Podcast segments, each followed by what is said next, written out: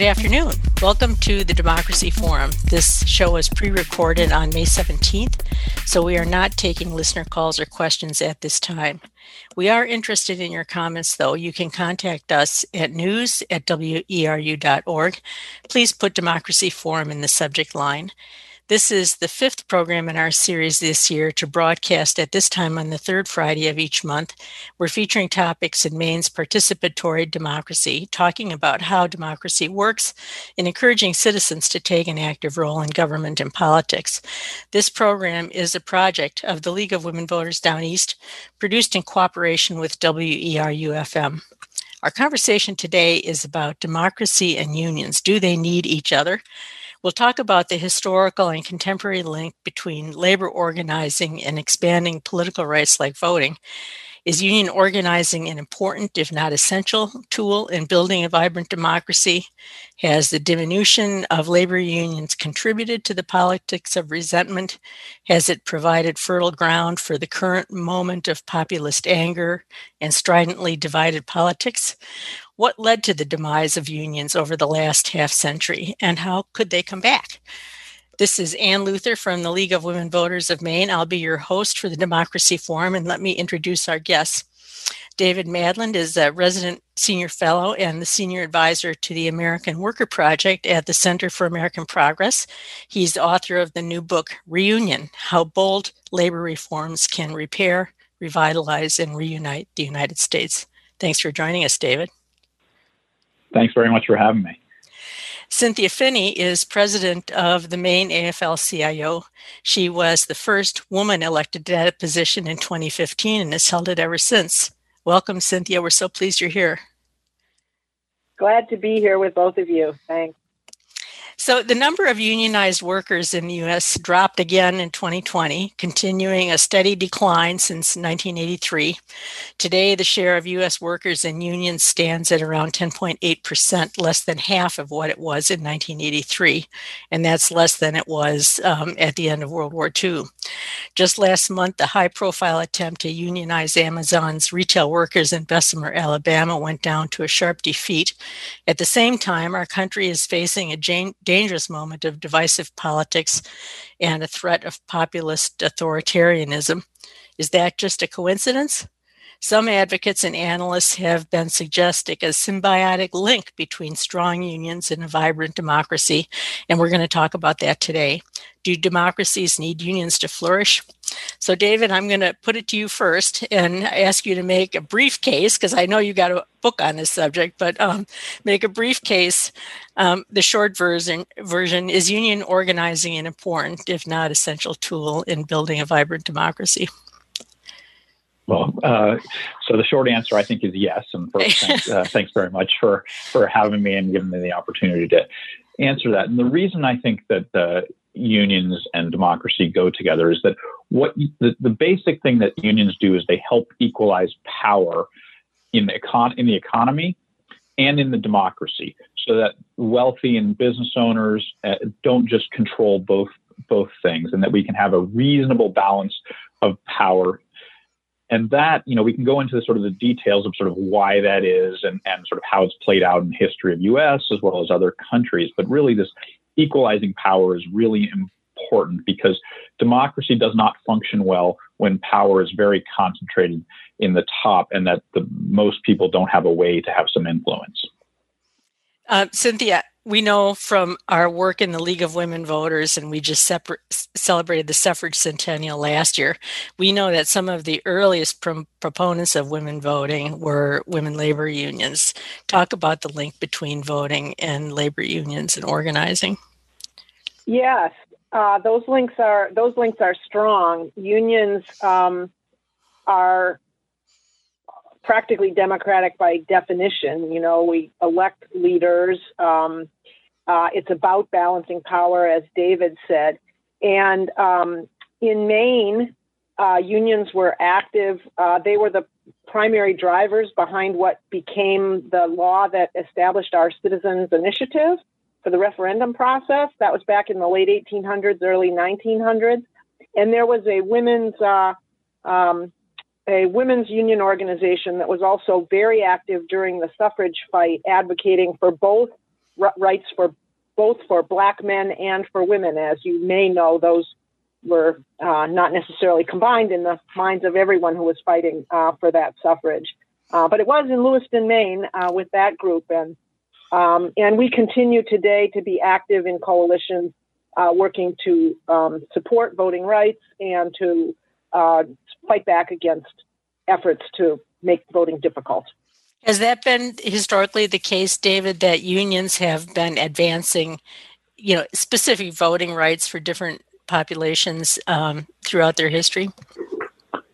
Very much so, and I don't know how far you want to go back, but you know it's true in the U.S. But if you look at other countries, uh, most of Europe, whereas the labor movement was essential to actually creating a semblance of democracy in most of sort of continental Europe, that the labor movement was sort of the democ- part of the democracy movement. And then if you look in the United States, you know, we had, you know, white male suffrage much earlier than we had labor unions.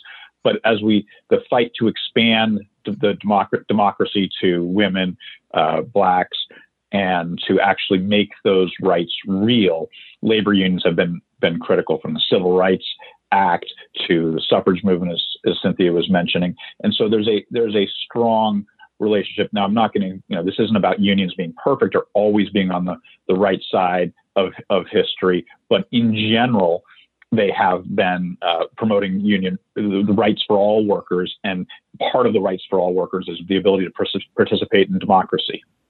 I was just reading something about um, that states with strong labor unions actually have a significantly higher percentage of voter participation and states with right to work laws have a lower percentage. Are you familiar with that, Cynthia? Yes. Oh. oh, go ahead. Go ahead. No, no, Cynthia, you asked Cynthia. so uh, I didn't know that particular statistic, but I do know that we have um, good turnout, and we work hard for that. Um, unions across the country work on both educating members about the issues that are going to be at the ballot, about the candidates that are going to be at the ballot, ballot and we run a tremendous uh, voter turnout effort to get make sure that members and their household members go to vote. And those our reports afterwards show that those efforts um, bring results. I I, um, I know that the top voting states are also the top unionized states. Like Maine is always right up there, and we have a relatively high percentage of union members, and Minnesota is probably up there too. But David, comment on um, those statistics about union states and voting and right to work states and voting, if you're familiar with them. Sure. Well, a big part of this turnout, the unions help you know workers turn out because they educate them about the issues and they help connect sort of these amorphous policy ideas to their real life and explain that um, and as Cynthia was highlighting, but that's especially important, especially for low income workers and those with less education. So that's where you see the biggest turnout boost. But more than just sort of this individual participation, unions also help ensure that the laws around voting are fair so that it's not just we're getting our, our voters out out to turn out, but we are ensuring the laws that you can actually register to vote, that you know there are open polling places and the like. So it is both about individual and system wide participation. Uh, Cynthia, explain to our listeners what a right to work law actually is, and then I want to circle back on that one with one more question. Sure. Um, uh, and we don't call them that. We call them the right to work for less laws. those are those are laws that make it illegal for a union and a company to negotiate a contract that requires members to uh, become part of the union if they hold jobs that are represented by the contract. Um, and they there in states where that is uh, the law, then it's entirely voluntary for people whether they pay uh, anything to the union or not, even though the union negotiates the contract, represents their grievances, uh, and what have you. Um, and those laws were put in place specifically to undermine the power that unions had at the ballot box um, by weakening them. And one of the ways they put those in place was, why, was by inflaming divisions between workers along race lines. They um, ran a campaign so that workers, you know, touting that workers wouldn't be forced to be in the same union, white men and black men, and call each other brother. Uh, that was an upfront, visible, not behind the scenes campaign at the time that the first few of these laws were passed, and a lot of states have them now. Yeah, and of course, it's still on the land for uh, public sector now, as of the Supreme Court decision, and uh, the Janus. And I mean, when these laws go in, um, unions in those states become weaker and more impoverished, probably, right? So, David, one of the things that I was reading in preparation for this, and we posted it on our website, was this piece in um, in, in uh, the Intelligencer by Eric Levitz, and he cited the statistics. Research, researchers found that right to work laws are associated with a 2.3 percent reduction in voter participation. I mean, that's like about the same amount of voter reduction as photo ID. Yeah, these are really significant findings, and this you know, the, this right to work study I think was was important because academics try to sort of struggle with how do you identify what the sort what sort of the cause of either a rise or fall in voting, and so they can look at what happens when a state goes right to work because generally that leads to lower union union rates as Cynthia was describing. And then they followed on and said, well, what happens with this lower union density? And they described this sharp fall um, and that's consistent with other studies that show that about each percentage point increase in union density or decrease is correlated with a quarter percent increase or decrease in voting. And so we have these really strong connections that are visible. And what's really amazing about this is, you know, many people are going to vote on their own without being a member of an organization. And so that these these boosts or or decreases because when, when unions are, are undermined are uh, very strong, and they are among the strongest findings compared to other kinds of policy changes. Um, and so this is just, you know, as I was highlighting, the, the ability to vote is one of the important ways roles demo- unions play in democracy. But we can talk about lots of others. There's this also a representation function that you know workers need someone to advocate for them behind the scenes, like corporations have lobbyists and very few public interest organizations are out there. And so unions are one of the key representation organizations as well. We, I was reading something also about how um, unions um, provide an important institutional function. I know Shawn Rosenberg and some others have been writing about how direct democracy, it, and Jonathan Rauch wrote about this too, about how direct democracy may not be all that great if people don't have mediating institutions and how labor unions can play an important role in that. Cynthia, how does that work in practice here in Maine? Um, I'm not sure I quite followed that argument. Sorry. That's all right.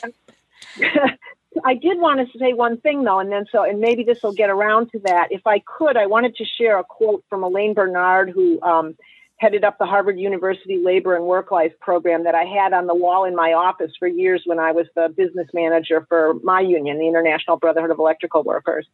Um, and she said, and I think this is really key for what we're talking about here. She said citizens cannot spend eight or more hours a day obeying orders and accepting that they have no rights, legal or otherwise, to participate in important decisions that affect them and that they can be fired at will for no cause and then be expected to engage in robust critical dialogue about the structure of our society. Eventually, the strain of being deferential servants from nine to five diminishes our after hours liberty and sense of civic entitlement and responsibility. Put simply, the existing hierarchy of employment relations undermines our democracy. I just think that's key. Yeah, and it does sort of get around to the idea of institutions me- both mediating and allowing workers to share the cost of being politically well well informed. David, pick that up. The Shawn Rosenberg, Jonathan sure. Rauch institutional sure this the idea is that you know individuals on their own um, have to do a lot of things to help make democracy work. They are expected to understand all of the issues that are happening. There's under you know understand the laws, how to vote, and the idea is that institutions and among them unions, but also organizations like yours, you know, that provide a range of services, including informing voters, helping them digest things. And this is really important in this era of sort of false news, where how do you know what's real and what actually is, you know is, the truth? And these organizations can help you sort of understand that.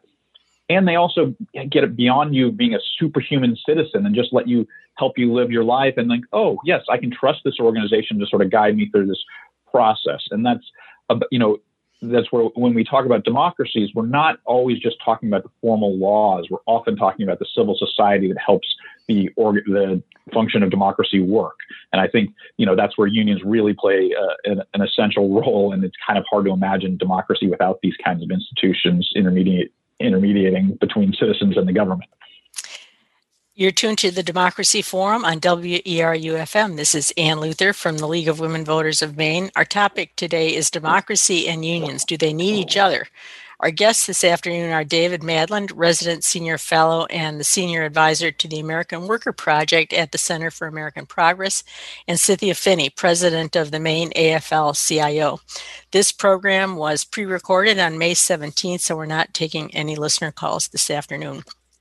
Um, so we were talking about the, the role of institutions, and another thing I wanted to ask you about, Cynthia, was whether um, y- unions allow people to practice democracy in a sort of a like are unions democratically organized and do people get to practice democracy by participating in their union? And does that translate to being better citizens in uh, an at-large way? So go ahead Sure. I mean, uh, the officers of unions are elected, and there are very stringent laws in this country about that. An officer cannot serve for longer than three years without standing for reelection uh, in a union in this country, at least those that are governed by the National Labor Relations Act. And um, they also, I mean, the fundamental thing is they vote on their contract. Um, so they're, you know, it's kind of kind of like a a bit like a referendum, but and they have input into that uh, in most unions. Um, different unions sort of have different levels of actual engagement around that, but those two things are fundamental: that they elect their officers and that they vote on their contract. And then to go, you know, to go beyond, some unions actually involve all members in negotiations. Some unions uh, elect their stewards. Um, all kinds of things. So, and most unions uh, do at least some informing of people about the things that are happening politically that are going to impact them as workers or as unions, and some of them uh, in in larger ways. So, I mean, some of us who are old enough think of Jimmy Hoffa, and you know, obviously there has been union corruption at, at other times and in other generations. But David, comment on the way unions model democracy and help people learn how to participate. Sure. You know, unions are often thought of as mini schools of democracy, teaching workers in the, sort of the basics because of the way they're internally organized. You know, this idea of voting for your leadership, the idea of participating in decisions, and also then they show workers how this works in the larger political democracy. Um, but the you know certainly the there's criticism about unions or any other organizations. They sometimes are corrupt or have corrupt leaders or you know whatever racist leaders any of that and that certainly has happened in the past and ha- you know you can probably find any example but i think when when people focus on those, they tend to miss the forest for the trees. That any organization, a corporation, you know, a government member of government, the, there is some level of of corruption or, or bad, you know, not fair play. But the sort of the, the forest for the trees is that unions enable democracy to work, and the scale of the problem is really pretty small. There are you know studies that will look at the the amount of and you know there are strong laws that prevent union corruption. So it's really a pretty small problem. Opponents try to make a big deal out of it and indicate that that's what what's inherent. But i think really missing the larger story that unions and democracy go together in the post World War II era, you know, beginning with the Marshall Plan and then continuing continuing through the fall of the um, of the Iron Curtain and the end of the Cold War, can can you talk about some specific examples of the role that strong unions played in emerging democracies? Um, you know, maybe Poland or Germany, and specifically, I mean, how did that work, and how were unions important in those emerging democracies? David. I, I, sure, thanks. The so you mentioned Poland. You know, d- during communist rule in the 1970s, the labor movement was uh, critical in um, you know forming the base of the opposition, in demonstrating that that the people wanted an alternative, and in fostering a leadership that eventually became the sort of democratic leadership of the country. In Germany, after World War II, labor unions were uh, an essential component of making a strong democracy, and in fact, so much so that the U.S. government was was seeking to promote unions as a way to limit the power that was the, the Nazi power, but also the corporate power that uh, had fostered and, and, enabled Nazi rule. And the relationship, not only are union, and, and that sort of happens today too in countries that are newly trying to become democratic. South, you know, South Africa after apartheid, for example, strongly promoted unions as a, a check, a way to sort of check power at the top and get citizens involved and engaged. You also see the opposite that when uh, totalitarians sort of seek power and try to undermine democracy, one of the first things they do is try to weaken unions. You saw that with, with Hitler in, in Germany. You, saw, you see that in Hungary with Orban today. So they, there's this relationship that the, the leaders understand understand this that you know, unions are a check on authoritarian leaders and they help involve citizens and engage them and that's true kind of in most every historical context we see Cynthia, I don't know if you're familiar with this, but the AF, AFL-CIO, your union, had a very strong international branch for a long time. Are, are you familiar with that? Talk a little about that.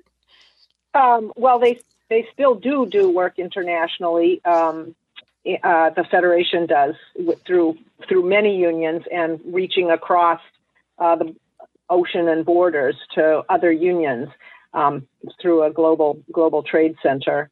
And um, uh, it, which is really important because it, it matters to know what's going on, it, particularly in this era of globalization. It matters to be working across the borders as uh, capital works to be able to move capital to wherever there's cheap labor, or, you know, or uh, bad labor laws. Um, it matters to have that solidarity uh, across the borders, know what's happening, and support each other. And um, so the uh, AFL-CIO is still engaged in that work, uh, and it makes a difference.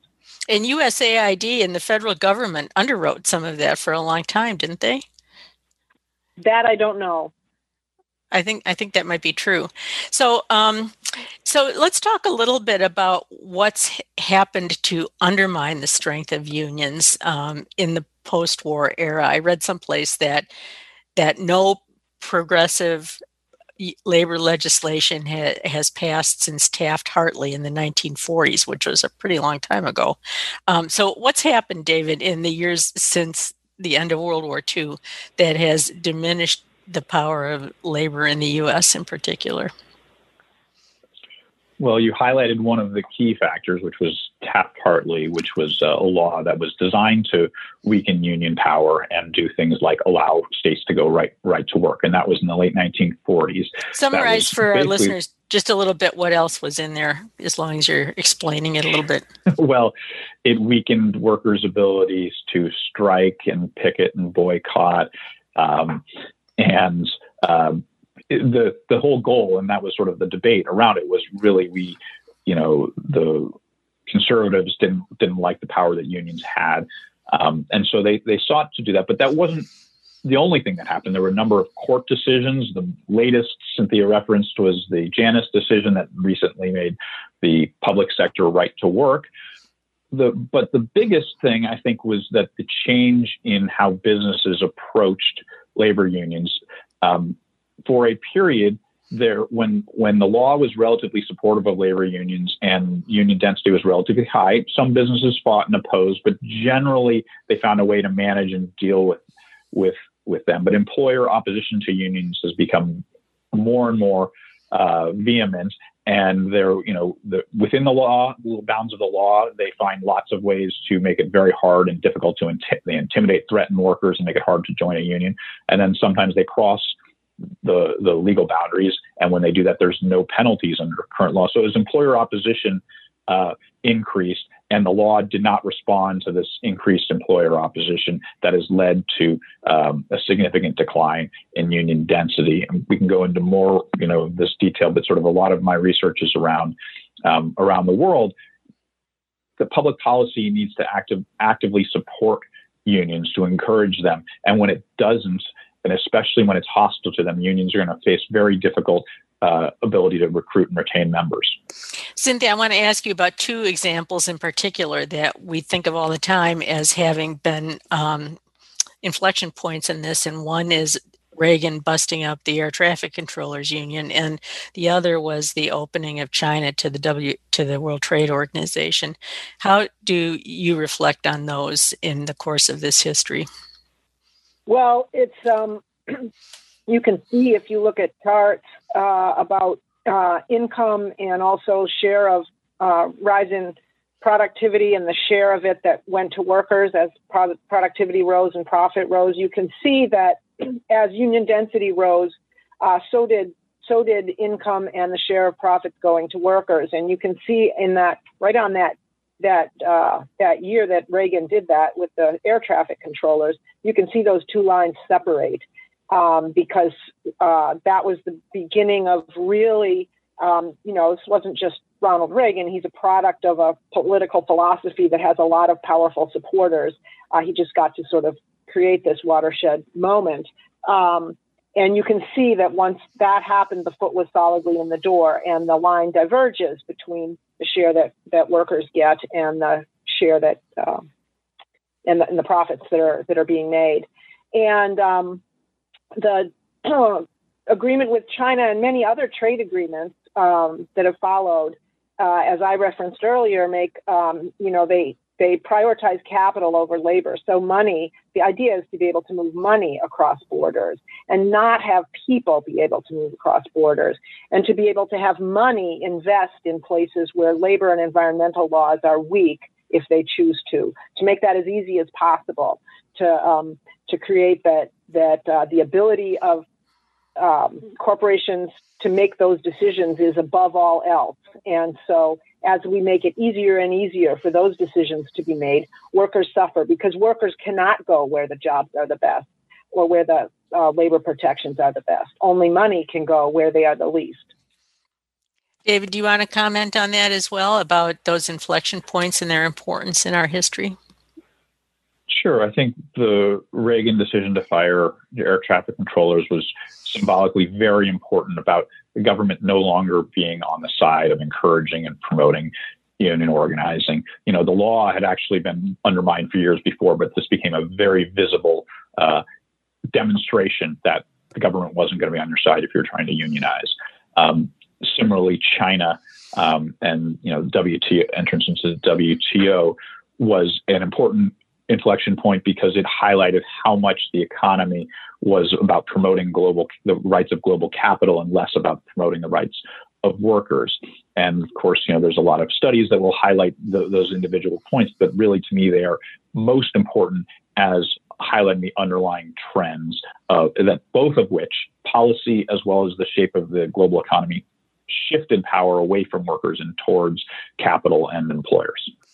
I'm going to take a little station break here. When I come back, I want to talk a little bit more about the linkage between liberal democracy or advanced democracy and capitalism and regulated capitalism versus unregulated capitalism and how unions fit into that.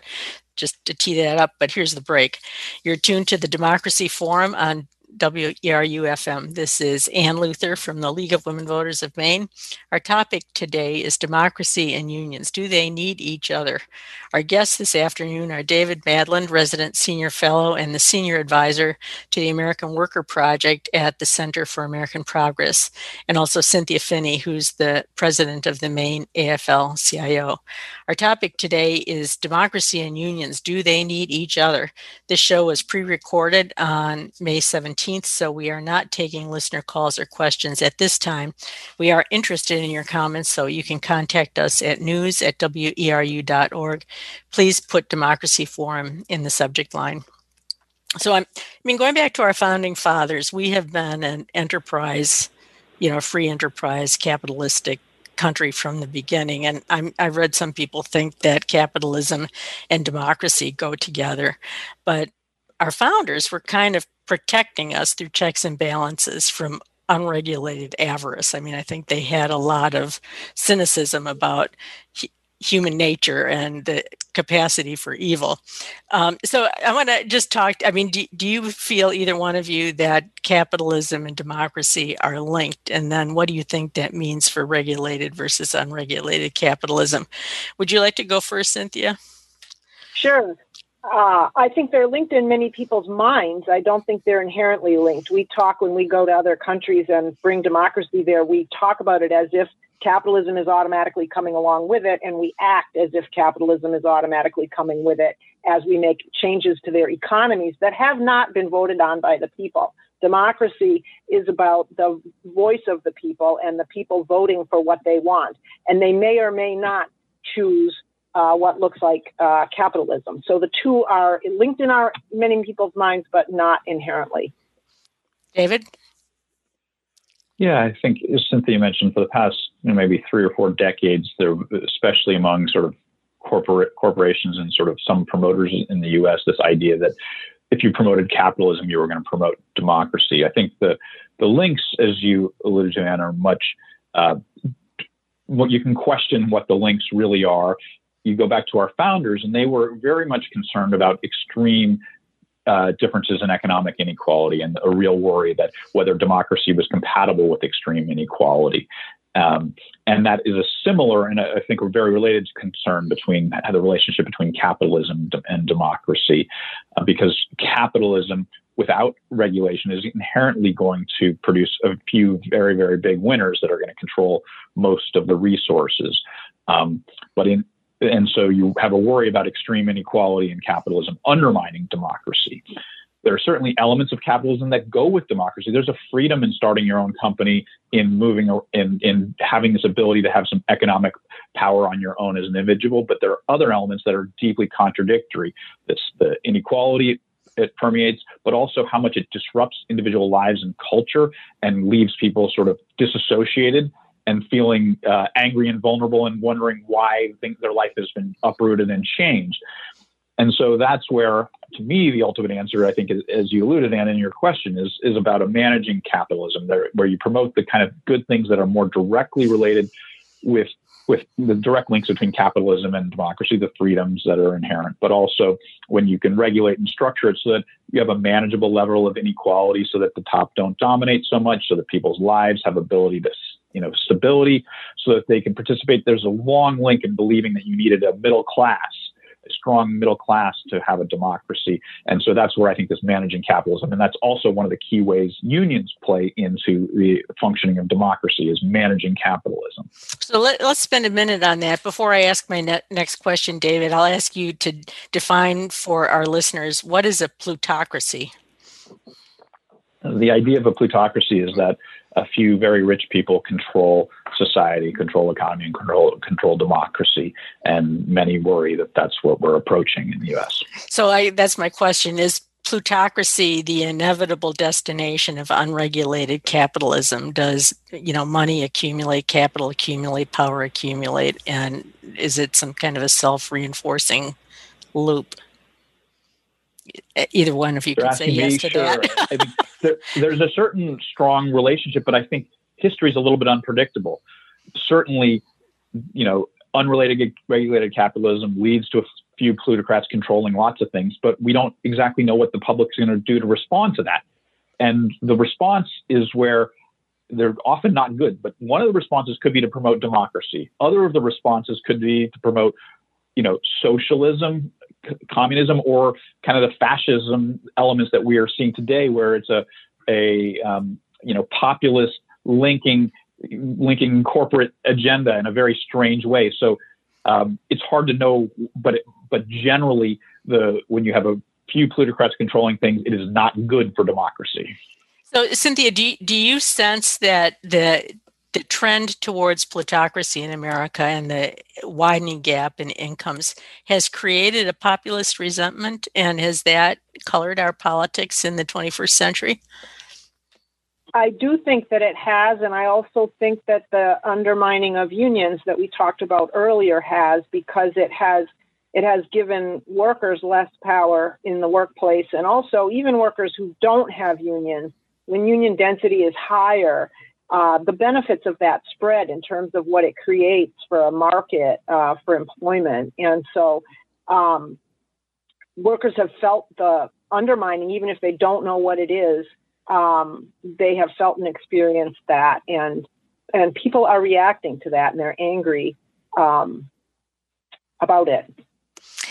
Do you think that um, American institutions, legislators, legislative bodies, government bodies would do a meaningful job of regulating capitalism without some institutional incentives? David?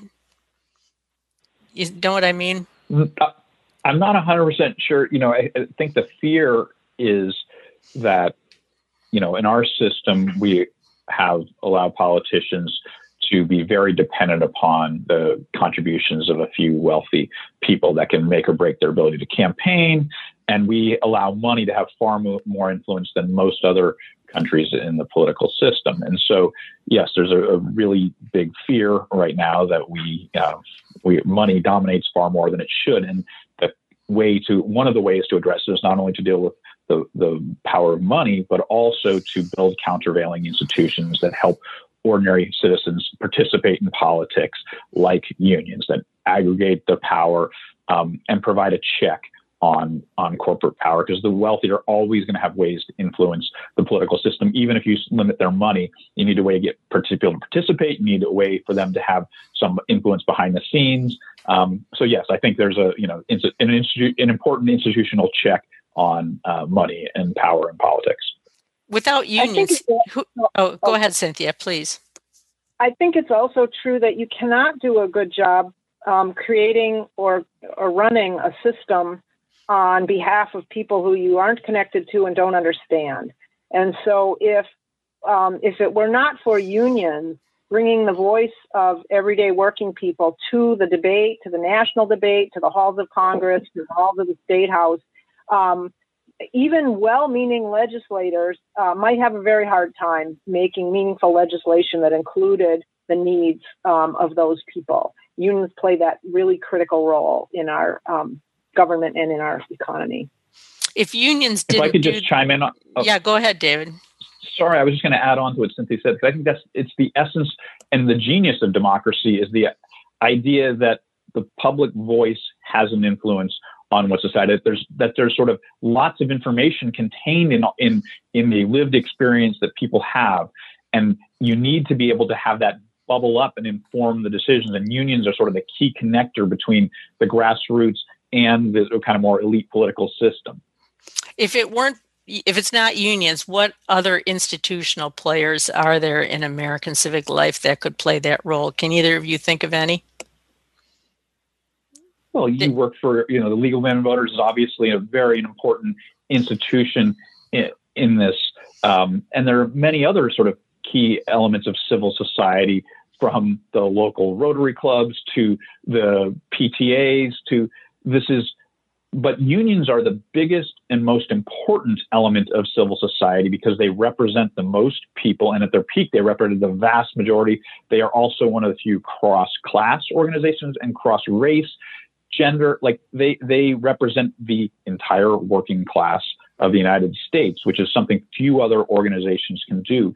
And you also, if you look at other countries, they're just, in theory, it is possible that other organizations or institutions could step up, but we don't have a real life example of another institution performing all the roles that unions do. So we've invited you both on here basically to make the case that unions are important to democracy. We didn't invite somebody on who's going to say, nah, that's not true. But if we had that person on, and I hate to sort of put this on you, but what would what would somebody say that thought this was a bunch of hooey? Like, what is the ar- argument against this premise? Cynthia, do you have an idea?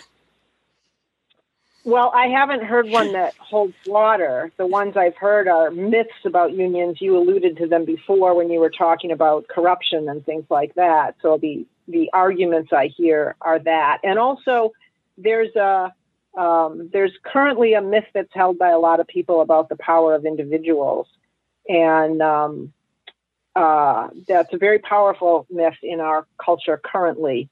Um, uh, and the, the, rights of individuals actually are being, uh, you know, defended by some other forces uh, who are against things like unions. Um, but uh, yeah, that's. I mean, you're alluding to freedom and individualism and the right not to have to join a union and that sort sort of thing, right? David, what do you, yeah. what, do you what do you think people would say who who don't agree with our premise? Well, I think they would allude to the sort of flaws that some unions have had, or any, you know, around whether it's corruption or. But sometimes they try to question whether union leadership actually represents its membership, and I think that is sort of the perhaps the most misguided uh, because. We, you know, we talked about unions internally are democratic. They leadership is elected by its membership. Um, the other thing that's I think really interesting about what unions actually advocate for is there's was a really important study done about what the public preferred for policies and which organizations pushed for those policies. And the study found that unions advocate for policies that the public supports. And we're one of the few, if only, organization that really did that. Whereas most other existing organizations largely represent business interests and largely pushed against policies that the public supported. So the myth is that unions don't actually represent what the public wants. And the truth is very much that they are one of the real few institutions that does represent them. And I think that's largely because of who and what they are. They represent the, the people that chose them as their members.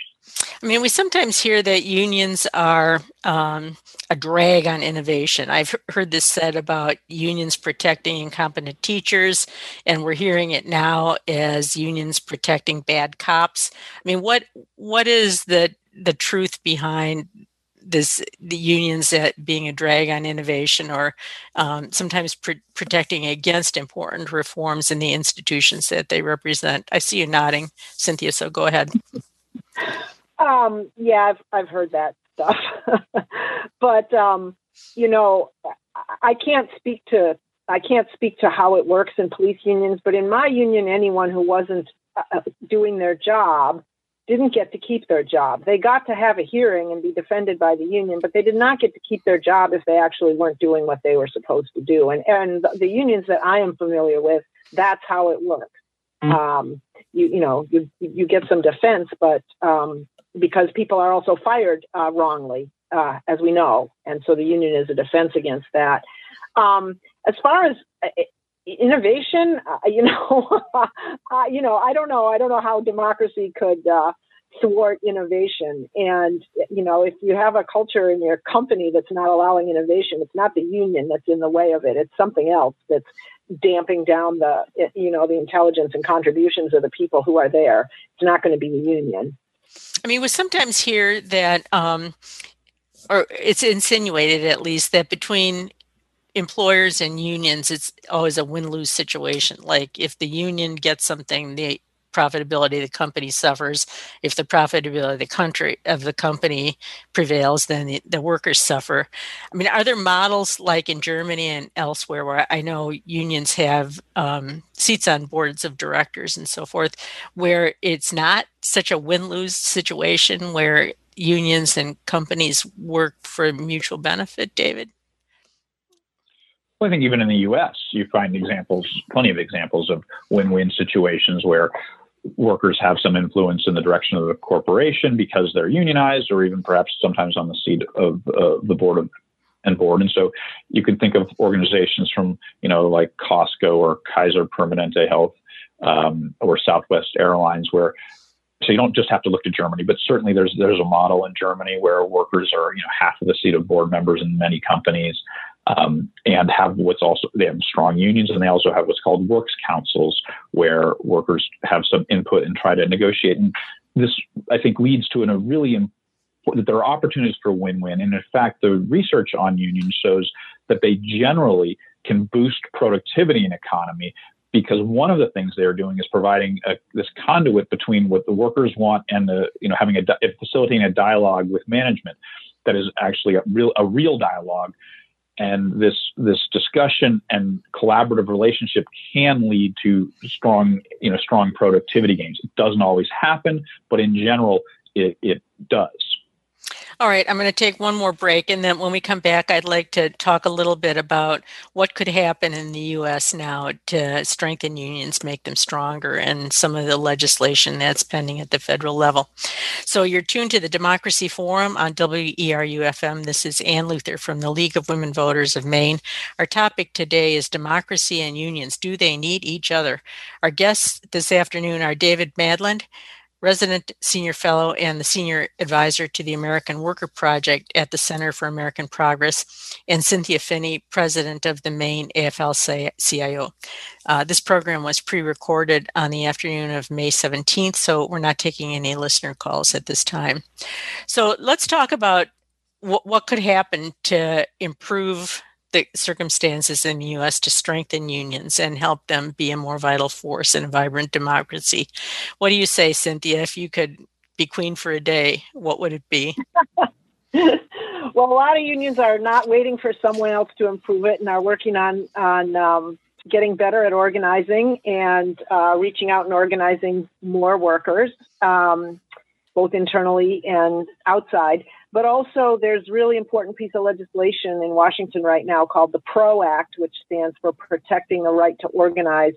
And you mentioned earlier that there hadn't been any, you know, labor progress. I think you called it progressive labor legislation since Taft Hartley. It's actually the National Labor Relations Act that there's been nothing since, which was 1935. Everything since then has been to weaken that power, including the Taft Hartley. Um, so, you know, that was the first big one that, that weakened it.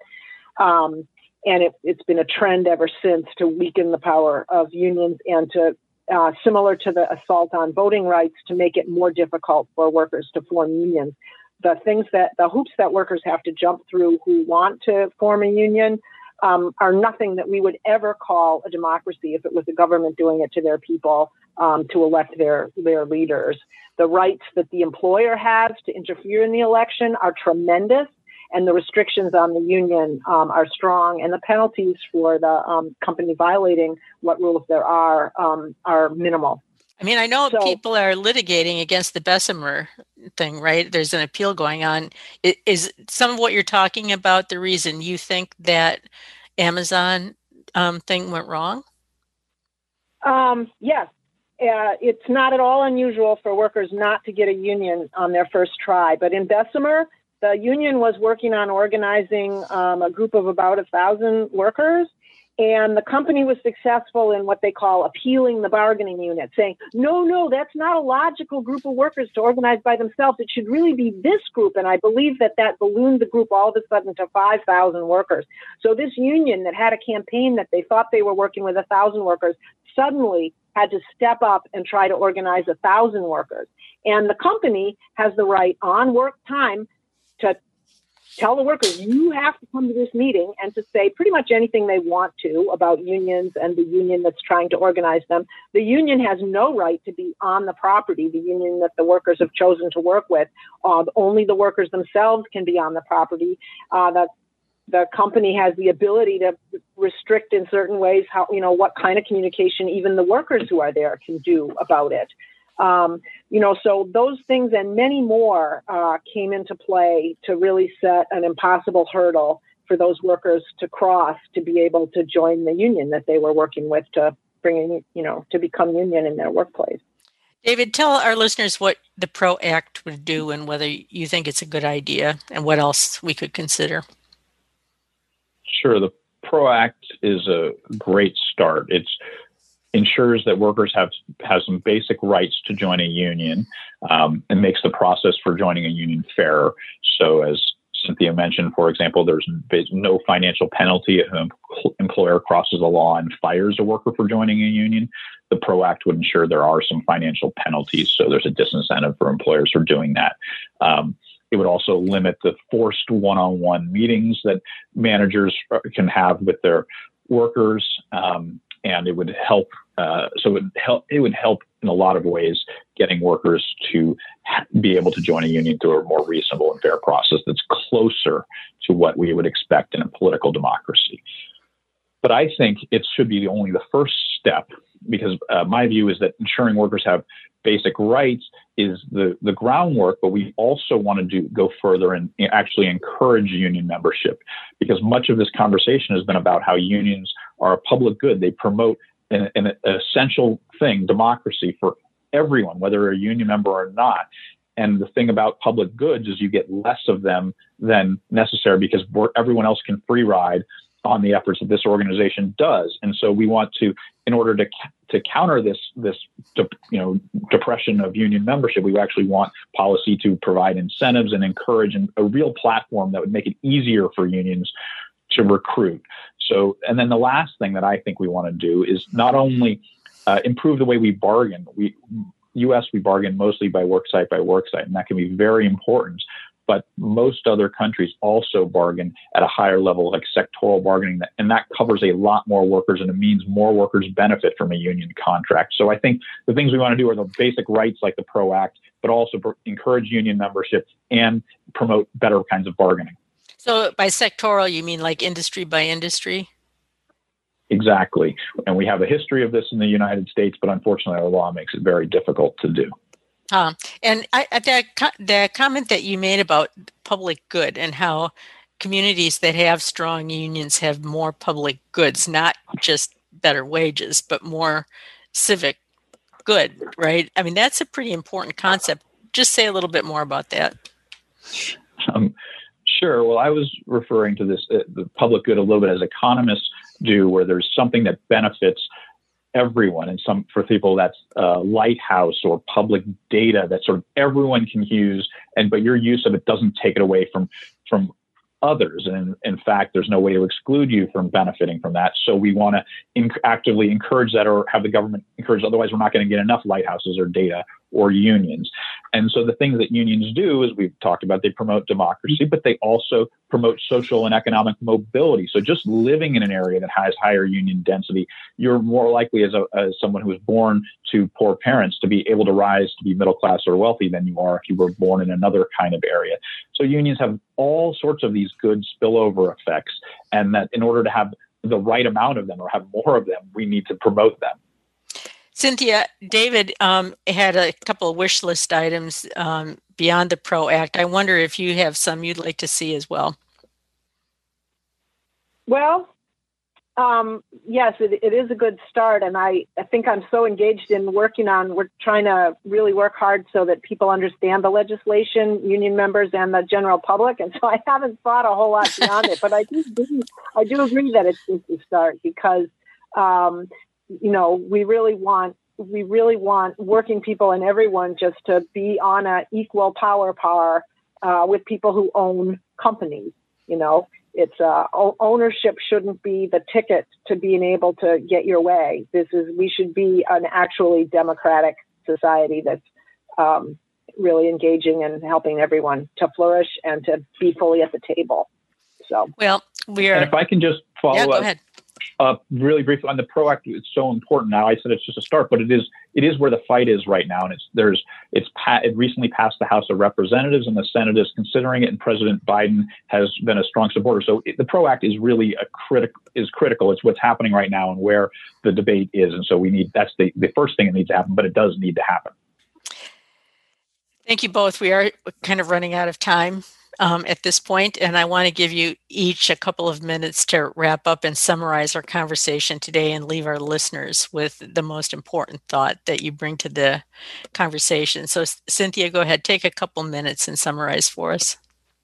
I'm just really pleased that we've had this conversation today. I feel that democracy and unions just do go hand in hand. I feel that we're essential um, to a functioning democracy and also that um, democracy is inherent in what we do, and so they're they're inseparable. And it's really great to acknowledge that and think about how to strengthen what we have. That's great, David. It looks like you've got three minutes because Cynthia was very brief. But um, go ahead and take the last three minutes and summarize this important topic for us. Right. Well, I will echo much of what Cynthia said, and first by just thanking you, Ann, and League of Women Voters for having this forum. This is absolutely, you know, the central concern right now about the country is the fate of our democracy. People on both sides of the policy and political debate are really worried about our, the, the shape of our country and where we're going. And so the ability to have a, a, long and informed discussion about how we address that and to think about the role that unions play is is a key first step. So thank you for that. And then, you know, why I think it's so important is unions are really vital to addressing some of the core challenges in our country right now. You know, the fate of our democracy is, I think, hangs in the balance. We are worried about near record levels of economic inequality where the wealthy have too much power. We are also worried about base breakdowns in basic civic institutions, in our, in our trust in voting, and we are worried that our the desires of the public isn't leading to policy reforms. And unions can help on all of those fronts. They help in the, in the economy by ensuring workers get paid more and reducing levels of inequality so that overall power differentials are more reasonable, but they also help workers participate in democracy, more likely to vote, and also more likely to trust in the basic institutions that they're functioning because they're see their see their their voice and their um, power reflected in what actually happens so you know we can see this ju- and we this concern and this understanding of the relationship between unions and democracy is not just about what's happening in the United States today. It's been a consistent theme throughout the U.S. history as well as uh, the history of most other countries that unions and democracy really go hand in hand. They're about equalizing power and ensuring ordinary citizens have a voice. And I think that's really what's needed in our country today. And I and I thank you for letting me have the chance to talk about it. Cynthia, I saw you gave a speech the other night about union people running for office. And here in Maine, of course, we've got clean elections and we have had some union people run for office. Want to plug that quickly? Yeah, sure. We run a worker candidate training program, and uh, it's really great to have people in the halls of the legislature, uh, on the town council, on the school board who come from the working class and know what the working class uh, struggles and issues are and can speak to those really important places for all of our folks to be. And so we train them uh, if they're interested in learning to do that. It's one of, one of those roles we play to support uh, democracy. Well, thank you both so much for this conversation today. Um, we thought it was an important topic, and we're glad that you did too. I hope our listeners agree. We are now out of time. So, um, thank you to our guests this afternoon. David Madland is the resident senior fellow and senior advisor to the American Worker Project at the Center for American Progress. He is also author of the new book, like brand new, Reunion How Bold Labor Reforms Can Repair, Revitalize, and Reunite the United States. I think if you want to do a deep dive on this subject, um, you might consider that. And then Cynthia Phinney is the president of the Maine AFL CIO. She was the first woman elected to that position and has served there since 2015. You've been listening to the Democracy Forum, a project of the League of Women Voters Down East, produced in cooperation with WERU FM, streaming live at weru.org. Our website is lwvme.org for more information about this topic or to learn about other shows in this series. Subscribe to our podcast at lwvme.org or email us downeast at lwvme.org. Thank you. We'll see you next month.